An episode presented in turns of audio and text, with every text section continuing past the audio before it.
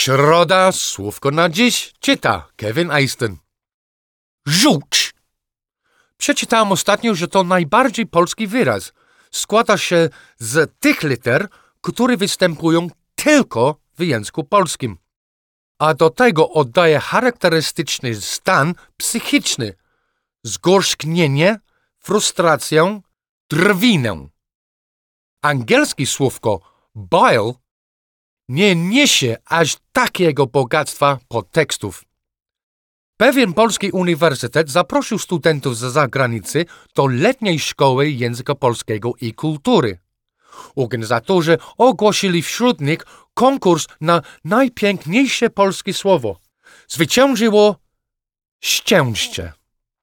Na drugim miejscu uplasowały się dźwięk, dziedzisty i myśl. Wśród propozycji znalazły się takie inne słowo z wieloma trudnymi do wymówienia spółgłoskami, na przykład miłość, skrzyżowanie, chrząść, goździk. Zbadano też popularność trzech mniej pięknych słów wskazanych na ankiecie. Szpanować, flaki i flegma. To ostatnie zbliża mnie bardziej do Anglii. Mam na myśli słówko flem. Ciekawa jest ta wspólna cecha żółci i flegmy.